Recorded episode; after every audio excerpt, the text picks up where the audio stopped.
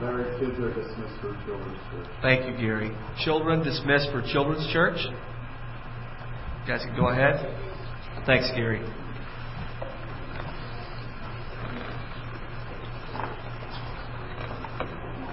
Well, they're moving out. If you want to go ahead and open up your Bibles to James chapter 3. James chapter 3. And what I always tell people, uh, my kids, and in Sunday schools, that if you can't find it, that's what the table of contents is for. That was built for Larry Maynard when I can't find those books. So don't be ashamed to look in there and find it if you have trouble finding it. It's a small book, about five chapters. So we'll be in James chapter 3 today. And uh, as we get started, what I'd like to do is I'd like to just take a minute, just read the passage, so that we get the passage in our minds here a little bit, and then we'll pray and and move into uh, this message. I, I just want to thank you for uh, allowing me to worship with you today. It's been a long time since I've been here, and time just seems to be going by so fast. And I always think about it. Seems like every time I come here, I think about kind of what was going on in my life at that time and what's transpired in the window and, and where I'm at today. And I'm sure many of you can, can think the same things. But uh, it's a blessing for me to be here with you today. I love this church, and I love this, the people that are in this church. And um, I just appreciate all that you're doing. I appreciate hearing about what you're going to be doing, and it's just really neat to see how God works in and through our lives in, in many different ways. So, uh, this morning, let's look at James chapter 3. Uh, when Trey asked me uh, to come sometime back, obviously he was gracious enough to give me, you know, some latitude to kind of do whatever was on my heart, but I really felt like I wanted to keep he was already in the book of James, and I want to try to keep things moving along for you. So hopefully things will connect uh, from last week, and then hopefully uh, they'll connect even better when he gets back. If not, tell him don't tell him I was here, okay? All right. I'm going to go ahead and read in James chapter 3. I'm going to pick up in about verse 13. So, five verses there. We'll read this. James chapter 3 verse 13 says, Who among you is wise and understanding? Let him show by his good behavior his deeds in the gentleness of wisdom. But if you have bitter jealousy and selfish ambition in your heart, do not be arrogant and so lie against the Spirit. This wisdom is not that which comes from above, but is earthly, natural, demonic. For where jealousy and selfish ambition exist, there is disorder and every evil thing. But the wisdom from above is first pure, then peaceable, gentle, reasonable, full of mercy and good fruits, unwavering, without hypocrisy. And the seed whose fruit is righteous, whose fruit is righteousness, is sown in peace by those who make peace. Let's pray. Heavenly Father, it uh, it amazes me as we come together to worship you that your love for us is beyond anything that we can comprehend.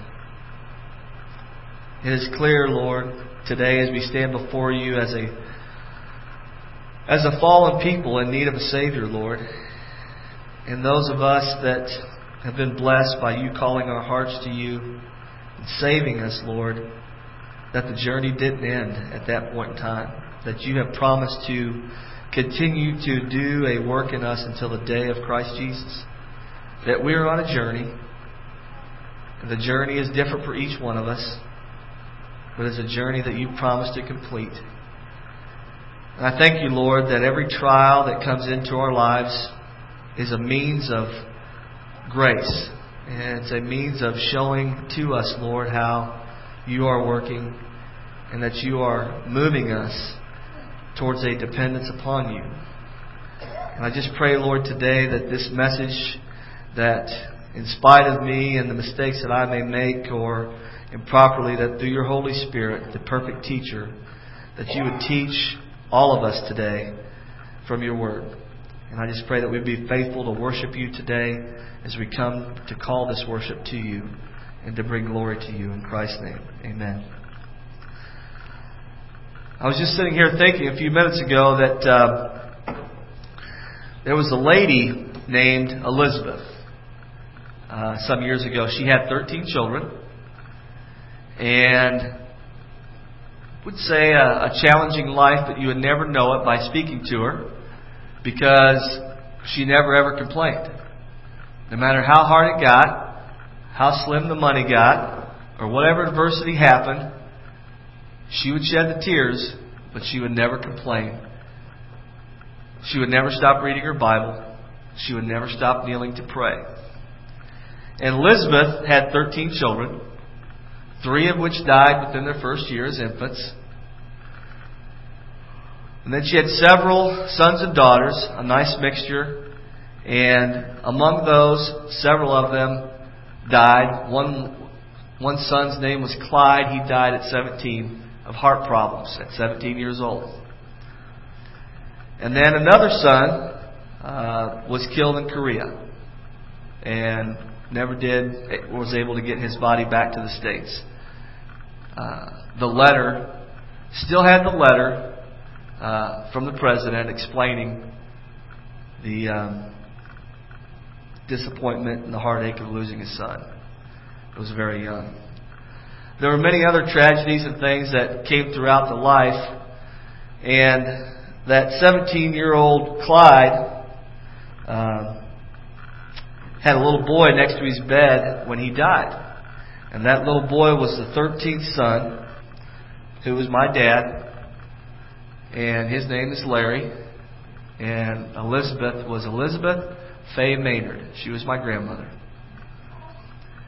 And I spent a lot of time with Grandma Maynard for many reasons. His mom and dad were working and things like that. And I was just reflecting on how she was so faithful.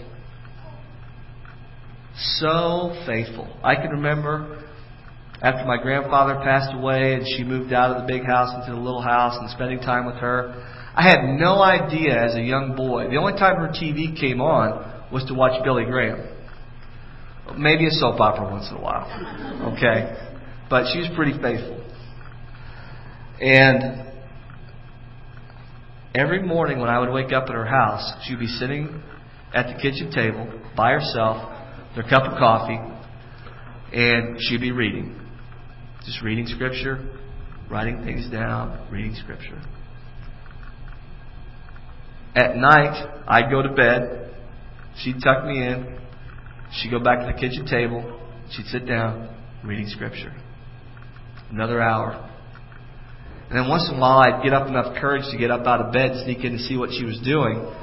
And in her late 70s and 80s, she would still be going into her bedroom, kneeling down. She had a little light by her bed, turn a little light on. She'd kneel down by her bed, and I'd walk in, and she'd be on her knees, just like this, just praying at her bed.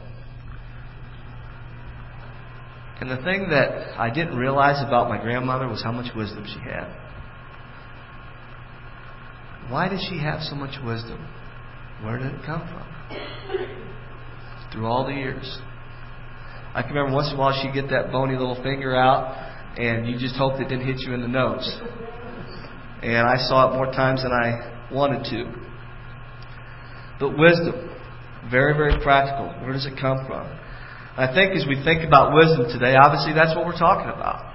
We're going to be talking here, here today about James's you know, let, let, a little background here on the book of James so that we've got a good understanding. It says, when a, what a turnaround, you know, from the day when James told his half brother what to do if he wanted to be known publicly, full of unbelief and convinced that Jesus was nothing more than his eldest brother.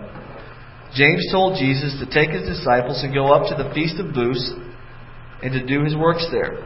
Jesus might have found more disciples there, but James wanted to was not to be numbered as one of them, at least not until Jesus rose from the dead. He lived with Jesus his whole life, had no idea that Jesus was the Messiah. Well, how would you when you're playing and doing a lot of the same things growing up together? It wasn't until the resurrection when James realized that he's the Christ. It is him. Sometime before AD 50, I'm sorry, convinced at this point that uh, from that point on that Jesus was the Christ, James would lay claim to this physical, would not lay claim to the physical relationship that he had known his whole life. I'll read that again. It says, convinced from that point on that Jesus was the Christ, James would lay claim not to his physical relationship to Jesus, but to his spiritual relationship as a bondservant of the Lord Jesus Christ. James became a pillar of the church, a leader of the council at Jerusalem, a friend of Peter and Paul, but most of all, he was a friend of Jesus, a covenant friend for whom he would be martyred around AD 62 very interesting when you think about James, and he's putting together this letter to the church, to the believers. And when you look through the book, there are several themes. In the first chapter, you probably have already talked a little about perseverance. The second chapter is a lot about faith. And then the third chapter that we're in, as you saw uh, last week, restraint. Restraint would be the word I would use. Restraint in regards to the tongue for each of us. And then today, he's talking about restraint in regards to wisdom. We're going to get into that here in a minute. The fourth chapter is about submission to God's will, and that fifth chapter has a lot to do with patience. An excellent practical book of letters that James has written to the church. And I think when we look in chapter 3, we find that this letter of restraint from James to the believers or followers of Christ uh, was for those in his day and is very much applicable today. He began by talking about restraint and warning of the tongue, and now he's uh, teaching us to know the difference between earthly wisdom and heavenly wisdom, so that we will restrain from falling into a trap of a counterfeit wisdom. It is very applicable today in order to help us to live a life that is influenced by the wisdom of Christ. In James, in here in these verses, he talks about earthly and heavenly. When you think about those two things, we think earthly, we have to think of man. When we think of heavenly, we think of God. When we think of earthly, we think of cultural. When we think of God, we think of biblical. When we think of earthly, we think of creation. When we think of God and heavenly, we think of the Creator. There's a big difference. There's a big difference. Things to think about. Okay, so wisdom is important for us. How am I handling the trials in my life? How am I handling the trials in my life? Am I a doer of the word or just a hearer? Do I show partiality in dealing with people? Am I a, res- a respecter of other persons? Is my faith seen by my works? If not, what should that tell me? Am I a friend of the world? What do I need to do? What should I do? This book defines a true standard of living, and in verses 13 to 18 of chapter, chapter 3, he describes the nature of true wisdom. He defines wisdom prior to giving application. And this letter is a protest against the hypocrisy, against the pretenders who say that they have faith without demonstrating it in works. Faith without demonstrating it works. That can get a little tricky here, so let's see if we can squeeze it down here so we don't get off track. There must be a correlation in our lives as believers. There must be a correlation to what we believe in a pattern of living. That's the key. None of us are perfect. None of us will be. The key is, is what is the pattern? Are we going to fall? Sure we are. You know, just follow someone long enough. Follow me long enough and you'll see the stumbling and the falling and the getting back up. But the key is, is what is the pattern of life being represented through what this person says that they believe? That's key. There must be a correlation to a pattern of holy, holy living. It's a result of faith. It's an outflowing of faith that comes from our hearts. And we can only change our behavior through the gospel of grace, the gospel and grace of Jesus Christ. No program or behavior modification will last. It's an issue of the heart. To change on the outside, we know that we must transform daily on the inside. This is the only true change that lasts. There are many things out there that in society and schools and in work and different, you know, codes of conduct. They, I was just seeing the other day, there's an NFL code of conduct for owners. You know, everywhere you go, we've got all these codes of conduct trying to keep some boundaries and structure on things, which is needed. But the thing is, is that the bottom line, the only thing that truly lasts is when there's a change in the heart. Everything else is a behavior modification. Everything else is, is trying to, to do something that really can only be accomplished through a heart change or a heart transplant. And there's only one way to do that, and that's through Jesus Christ. Jesus Christ is and always will be the only true change that can take place in an individual. That's where it takes place. So the question is, I guess this morning, is, is anyone able to fully and perfectly keep the commandments of God? You know, God gave us those boundaries to help us to live lives, not only for worship to Him and obedience to Him, but to be productive. To have a pattern of living that would help others as they're watching us live our lives and to help us not to make mistakes and step on landmines. And the answer is no. None of us are able to fully and perfectly keep all the commandments of God of ourselves, but there is grace received in this life and to perfectly keep the commandments of God, for we break them daily in thought, word, and deed. And it's that depraved heart that we battle against in this life. Things like jealousy, envy, selfish ambition. It's a battle that violates the tenth commandment do not covet. Do not covet. In other words, do not want something that God has not already given to you. Do not want something that is a good of a neighbor whether it be a thing or a relationship or what have you. The tenth commandment describes discontentment with our own estate, discontentment that flows out of our hearts. It's related to conditions. Envying or grieving at the good of our neighbor, affections for our neighbor's good. Why is this a problem? Because God is sovereign.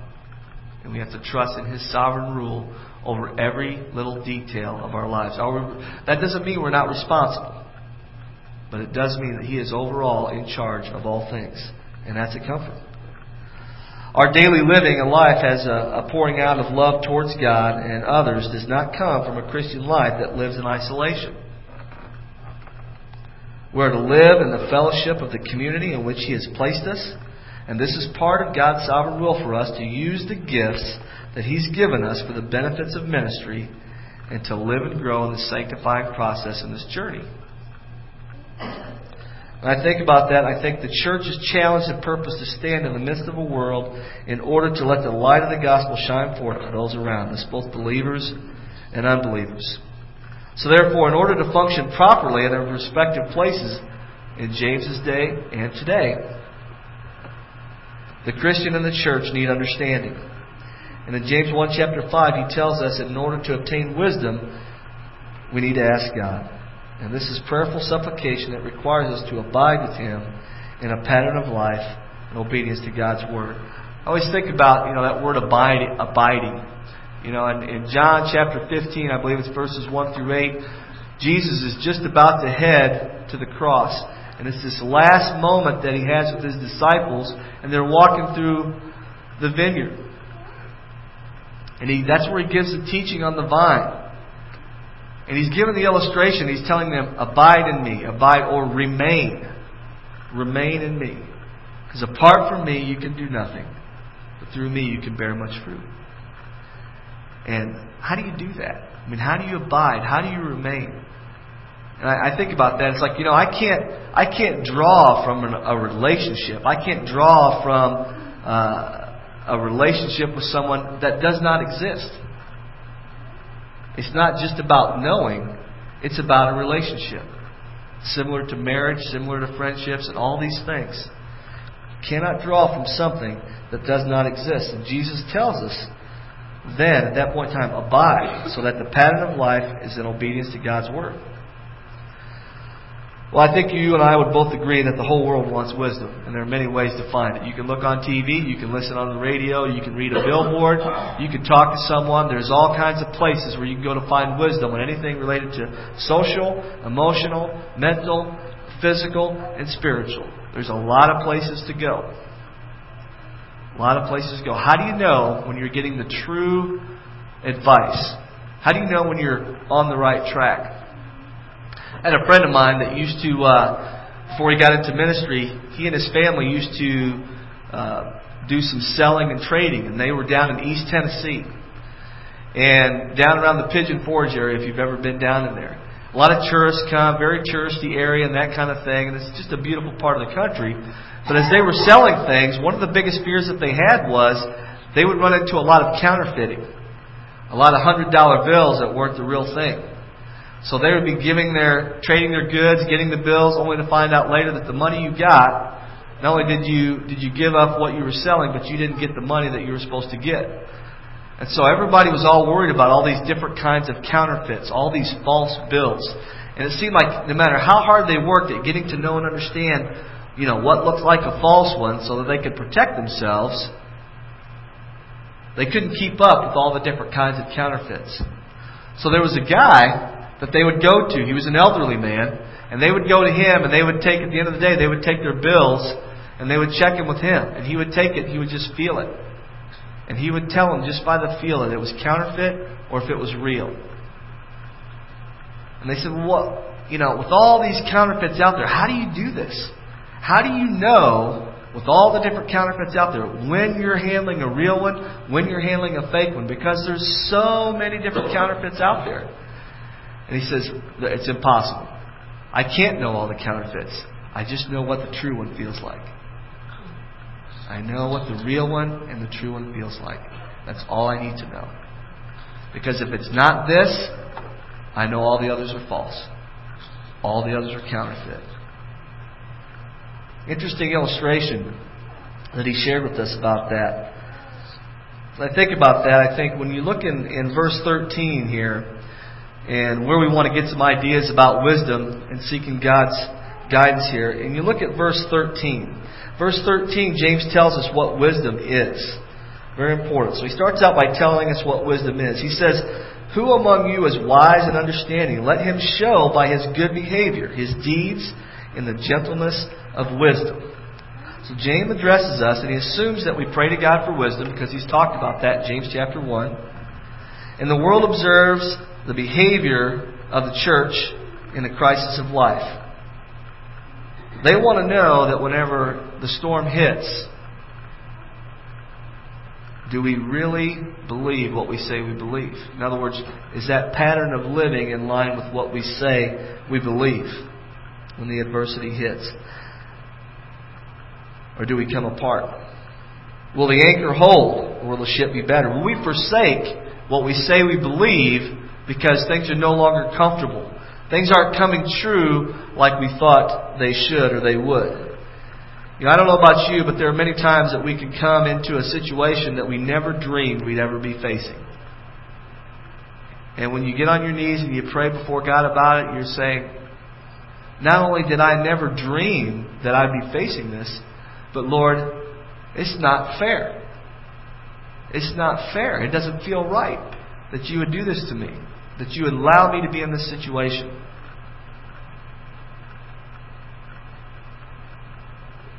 Does the anchor hold? Is the faith real that we claim to cling to in this life? What is wisdom?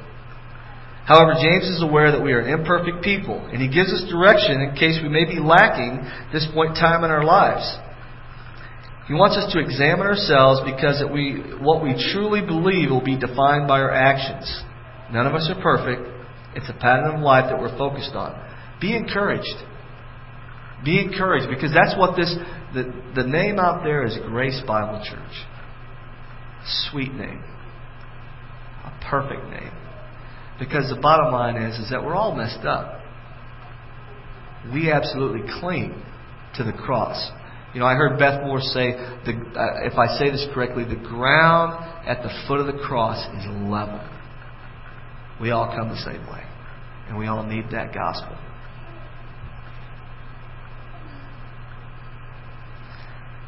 We think of our pattern of life and, and being encouraged for this gospel that we cling to. You know, it's probably why James warned us in verse 1. You know, not many of us should be teachers. I tell you what, every time I get up here, uh, whether it's here or Sunday school or anything, I, I am so nervous. So nervous. It never goes away. And you probably can tell. So you can laugh if you want to when I laugh. It, it works good that way. Okay? But anyway, um, it is. You know, there's accountability.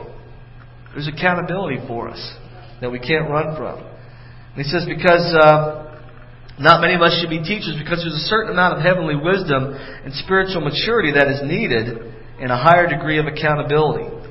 James connects the term wise with understanding, which means that a wise person has experience, knowledge, and ability and skills. Okay, so here's the difference between, you know, this whole thing about knowledge and wisdom. James connects the term wise with understanding, which means that a wise person has experience, knowledge, and ability, skills to go with it. Wisdom consists of having insight and expertise to draw conclusions that are correct However, knowledge does not equate to wisdom unless it is rooted in God's Word. Knowledgeable people are not necessarily wise, but when a knowledgeable person has insight, that brings wisdom. You think about this so many times. You know, I think about young people going to college and learning to to do their trade, whatever it might be, and uh, four, five years of experience, training, clinicals, internships, and you're gathering all this knowledge about your field and area of, of study. And when you come out of there, you really are an expert in your area. You really are. In my profession, it would happen to be teachers. You know, if I want to know everything I need to know about chemistry, it isn't going to happen with me. I need to go talk to my chemistry teacher. That's what they're trained to do. But there's a difference between knowledge and wisdom because what happens is, is there's so many things. I can remember my first year uh, in education. You know, I, I had this knowledge and this preparation, but the bottom line was until I got up in front, there were so many other things that I had not been trained for, and it was impossible to train me for and you get a bloody nose here and a bloody nose there, and you're learning things, and you're making mistakes, and you're growing, and you're gathering experience, and you know what to do next time and what not to do. And that's all a part of the journey. And it's that way in everything that we do. So knowledge does not equate to that. Same thing would be true in marriage, relationships, as a parent. Young people, as you're growing, you don't, you know, obviously you've learned some things. You know, I've got a daughter going into high school this year. I said, just know that uh, you will learn very quickly the things to do and the things not to do. I hope you learn it quickly because you don't want to have to go to school twice. Okay? So make sure you grab those things. There are things that will be learned in terms of wisdom. In verse 13, he says, not only does he tell us what wisdom is and where we find it, how do we identify it? You know, what are the traits? And James says, if there's a wise person, let it be known by the pattern or demonstration of one's life in an attitude of humility and gentleness. I think we would all say that we like to hang out with some people who are gentle and have humility and some tenderness about them as they're teaching us and spending time with us. Those are the people that we cling to. I don't know about you, but when I got people yelling and screaming with me, I don't exactly sit down and want to have another cup of coffee. Okay? Sometimes I have to. Um, don't we? but it's okay. It's okay. Uh, but some of the traits is an attitude of humility, gentleness, and knowing that through God's Word and through God enabling us, through abiding and remaining in Christ, we can have a pattern of life that points to godly wisdom and attain the benefits of a relationship that does exist. James moves on into chapter 14 after telling us about what wisdom is and where to find it, and what some of the traits are about gentleness and humility and a life that demonstrates it, living it out. In verse 14, he gives us a contrast. Look there with me. He says, But if you have bitter jealousy and selfish ambition in your heart, do not be arrogant and so lie against the truth. The opposite of a gentle spirit of humility, controlled by heavenly godly wisdom is a heart filled with bitter envy and selfish ambition. In Paul's epistle to Galatians in chapter 5, he speaks of the fruits of the Spirit and he lists gentleness and self control. And the acts of the sinful nature being selfish ambition and envy. And so James is speaking to it here as well. James is teaching this because he's aware of the spiritual condition of our hearts. That we all struggle, that we're all prone to our own fallen, depraved heart and nature. And so he issues this as a warning that as a pattern of life must have an evidence that lacks envy or jealousy and the selfish ambition. And if not, we will be consumed. So he gives a contrast. He's talking about what wisdom is, what are some traits, now he says, this is what it's not. And the bottom line as he says, in our hearts, it has to do with bitter envy and selfish ambition. Well, James describes this envy, jealousy as bitter. He gives an adjective to describe it. He says it's bitter. You know, we've all tasted things that are bitter. It doesn't stay in our mouths too long before it comes out. And that's how he describes this. And he points us to the tenth commandment. He says, You shall not covet. Well, what is coveting? It is harboring, harboring, holding on to a bitter envy. And that is sin. And being filled with this sin is contrary to the teaching of Jesus, which says, Love God with all your heart, all your soul, all your mind, all your strength, and your neighbor as yourself. Notice that God's place in our lives is always to be first. You know, it's okay to go to others and, and, and, and to talk about things and ask for prayer, but sometimes that can take on a different direction. You know, a heart of bitterness sometimes can turn into a venting situation that can be a deadly poison, and, and he talks about that in some previous verses. But a heart that nurtures this bitter envy and selfish ambition is absent of heavenly wisdom. How are we to live? You know, how are we to live? We better have some understanding about where to go to. So then he moves into, as he talks about what it is and where to get it and so forth, he goes into the next verses talking about earthly wisdom and heavenly wisdom. So he's laid a foundation and now he's going to nail it down here. And in verse 15 and 16, he talks about this earthly wisdom. He says, This wisdom is not that which comes from above, but it's earthly, natural, demonic. Now, if you've got an NIV, the NIV correctly puts the word wisdom in quotation marks to indicate that this wisdom is not genuine. The, te- the text describes these characteristics as a counterfeit wisdom. Its origin is earthly, not heavenly. Its peculiarities are unspiritual and devilish. James is using some strong language here, and you notice the descent of the progression. As he lists this out there, he says, hey, he says, this is earthly, and it's natural, it's demonic. That's what you're dealing with when we're talking about an earthly wisdom, because it does not come from above.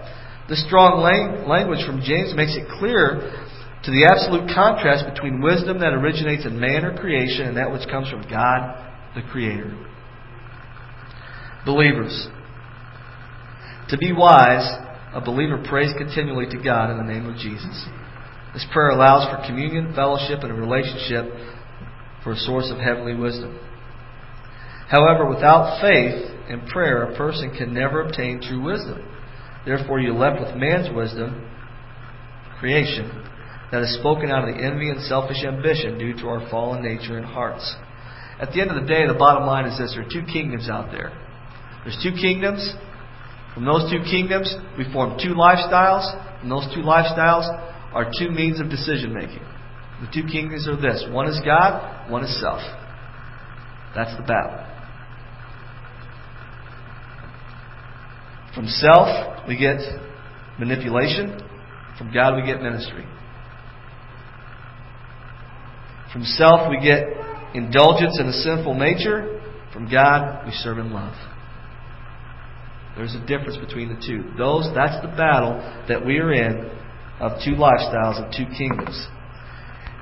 And the crisis is that we don't love God enough when you get right down to it. The bottom line is, is when I'm serving myself instead of God, the, when you nail it down and you get underneath it all, it's not about circumstances. It's just the bottom line is, is that I don't love God enough to do this or to believe this or to spend time with Him and develop this relationship because I want what is good for me.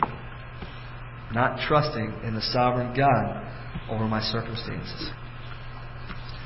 So these three adjectives that James lists, earthly.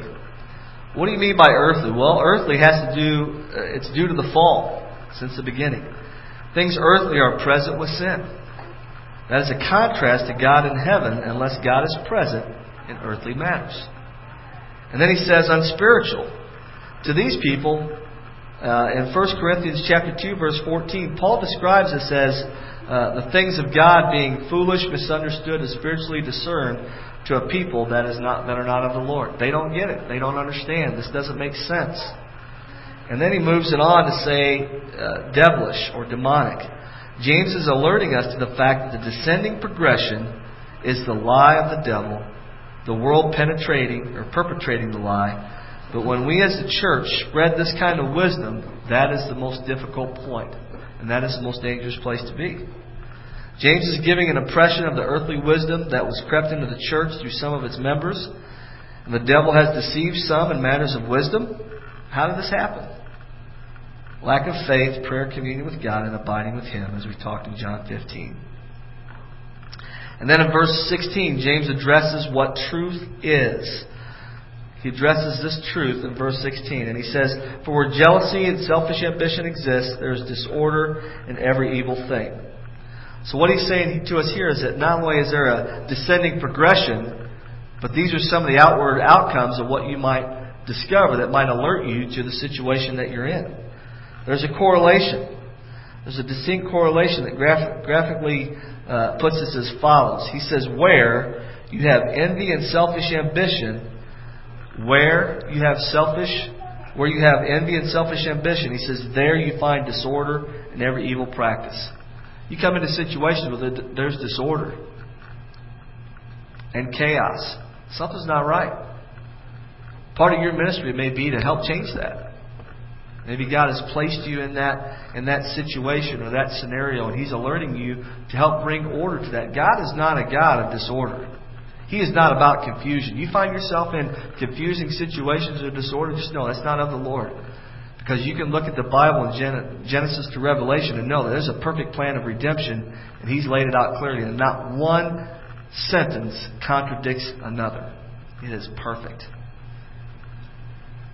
So the correlation, where? Where you have envy and selfish ambition, there you find disorder and every evil practice. One thing leads to the next. It's all about cause and effect. So what is envy? If you want to kind of squeeze it down here a little bit, one commentary says, Envy is a resentful and even hateful dislike of the good fortune or blessing of another. James calls this bitter. So, what is the result of this type of envy? It destroys mutual confidence, destroys unity, devilish in design, and develops into disorder or confusion. And the word of disorder is associated with anarchy, which leads into the next chapter to talk about God's sovereignty and submission and authority to His will. It's a progression. God is a God of order, Again, just look at His Word, and we see that perfect plan of redemption being played out. Furthermore, selfish ambition leads to evil practices and false wisdom because the egotistic, selfish motives bleed through and eventually eliminate our love for God and our love for our neighbor. When we look in verses 13 to 16, there are some practical considerations that you might want to might want to consider. James is writing to these Christians, and he says there are two types of wisdom: there's earthly and heavenly. And there's basically three aspects, practically, how this filters into our lives. One is through individual relationships, one is through our family, and one is through church. In our individual relationships, he says, earthly wisdom is not true wisdom. It puts self above everyone and everything else. When one insists on being first, serious conflicts are unavoidable. You've heard that saying where, where two or more are gathered in my name, there will be conflict. So I see that in my own family. So I'm probably the master of that at times, creating chaos. In your family, it says, when we permit envy and selfish ambition to enter the family circle, we will soon find that the stability of the home is seriously threatened. This is good stuff. When we permit envy and selfish ambition to enter the family circle, we will soon find that the stability of the home is seriously threatened. Then the home is filled with tension. It causes father, mother, and children to become uneasy, diminishing their witness for Christ and weakens their spiritual well being. And it can eventually hurt the church and its ministry. The third aspect being the church is same as the family. To find peace in the family and in the church, let's bring about reconciliation by confessing our sins, by giving up selfish ambition, and by praying for the Spirit of God's mercy, love, and peace. There are things that happen when an individual demands to be first in thought, word, and deed, and James is saying to us if we harbor envy and selfish ambition in our hearts, and James says, and I know that you do because of your fallen nature, I know that I do. James says, stop boasting about it. Stop practicing it in thought, word, and deed. Pray without ceasing and stop denying the truth. So when we're in a situation like that, we're all going to find ourselves there with, with, these practical considerations and when we're not moving with God's heavenly wisdom. What do we do? How do we find peace? How do we find peace as individuals, as a family circle, and in the church? And it's all about reconciliation. It's all about reconciliation. It's about love, mercy, and understanding. It's about spending time. It's about building into a relationship. Again, you can't give or draw from something that does not exist. Where have unimportant things become all too important in my life and have created conflict with God and sin enters my life? Verses 17 and 18 says, But the wisdom from above is first pure, then peaceable, gentle, reasonable, full of mercy and good fruits, unwavering without hypocrisy, and the seed whose fruit is righteousness is sown in peace by those who make peace. Now he's talking about heavenly wisdom, and that's how he leaves us. As he's given us direction, he says God's wisdom leads to harmony and peace, while human wisdom leads to arrogance and dissension. the question that I have for myself today is what kind of wisdom do I have? One of the ways that I can answer that is by evaluating my relationships. Where do I get it? It's a gift from God to the believer who asks, James 1 5. How is it evidenced? How do you know it exists? When we make decisions that are dependent upon and in harmony with the will of God, heavenly wisdom is pure because God is holy. And the characteristics of this heavenly wisdom, this purity, James gives us basically three categories of characteristics to identify. This is very helpful. He gives us some nice list here to say, okay, what's it look like? This is what I want. How do I know when I'm in it? How do I know when I'm not? He says this is what it looks like. The first one is attitude. He said the believer exercises this gift by possessing one, self control, spirit, temperament that expresses peace, loves peace, all perceiving him or her to be a tower of strength because of God's dominance over his thinking. His or her ways are pleasing and paths are peace. The other part of the attitude is considerate. This person is fair, reasonable, gentle in his or her ways. A third one is submissive. It's part of an attitude. It's a wise person who is open to suggestions, ready to listen to the opinions of others, and willing to accept corrections and admonitions. Sometimes that word, that S word, submission, gets really misunderstood. It's, it's all about love. Do you love someone enough to, to agree with? Do I love God enough to be submissive to His will, even when it makes no sense to me at all? And then he moves into, he talks about our attitudes, and he gives some direction on our actions. Full of mercy and good fruits. The wise person reaches out to those around him or her who show mercy to those in need, who do not deserve it. Otherwise, it would be called, it would not be called mercy.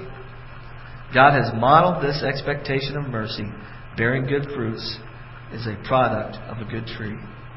The third one is decisions our attitude, our actions, and our decisions, or judgments. Wisdom is impartial and sincere, able to refrain from favoritism, yet act sincerely, so that a person receives the respect of the of the commitment which you live, where you live, and where you work.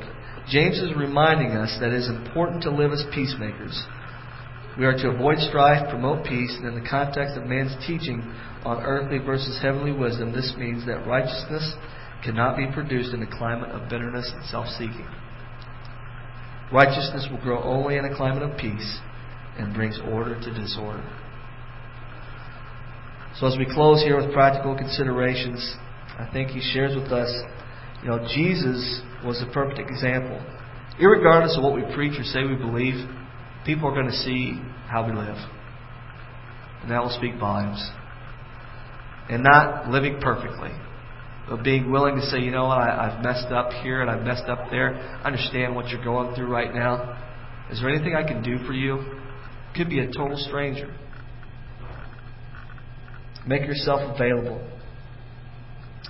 Not being judgmental. You know, think about Jesus.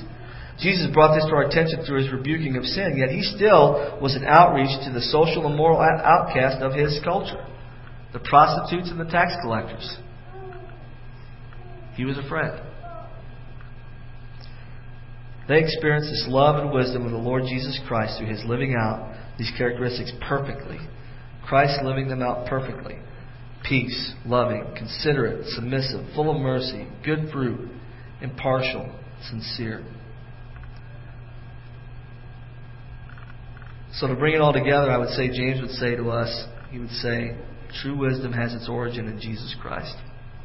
And therefore it displays the characteristics of Christ in the believer who has received heavenly wisdom. Moreover, the believer reveals this wisdom to everyone who comes in contact with him and her. We must hold fast during the times when we are seeking answers to our circumstances and wondering where is God's provision and protection. Where is God's provision and protection during these difficult circumstances? A quote from D. Martyn Lloyd really sums it up well, I think. He says, quote, A person who is in real communion with God and the Lord and with the Lord Jesus Christ is happy. It does not matter whether he or she is in the dungeon, or whether he or she has her feet fast in the stocks and shackled, or whether he or she is burning at the stake. He or she is happy if they are in communion with God. It is not the experience, is that not the experience of the saints down through the centuries? So the ultimate cause of misery or lack of joy is separation from God. And the one cause of separation from God is self, that adversarial kingdom.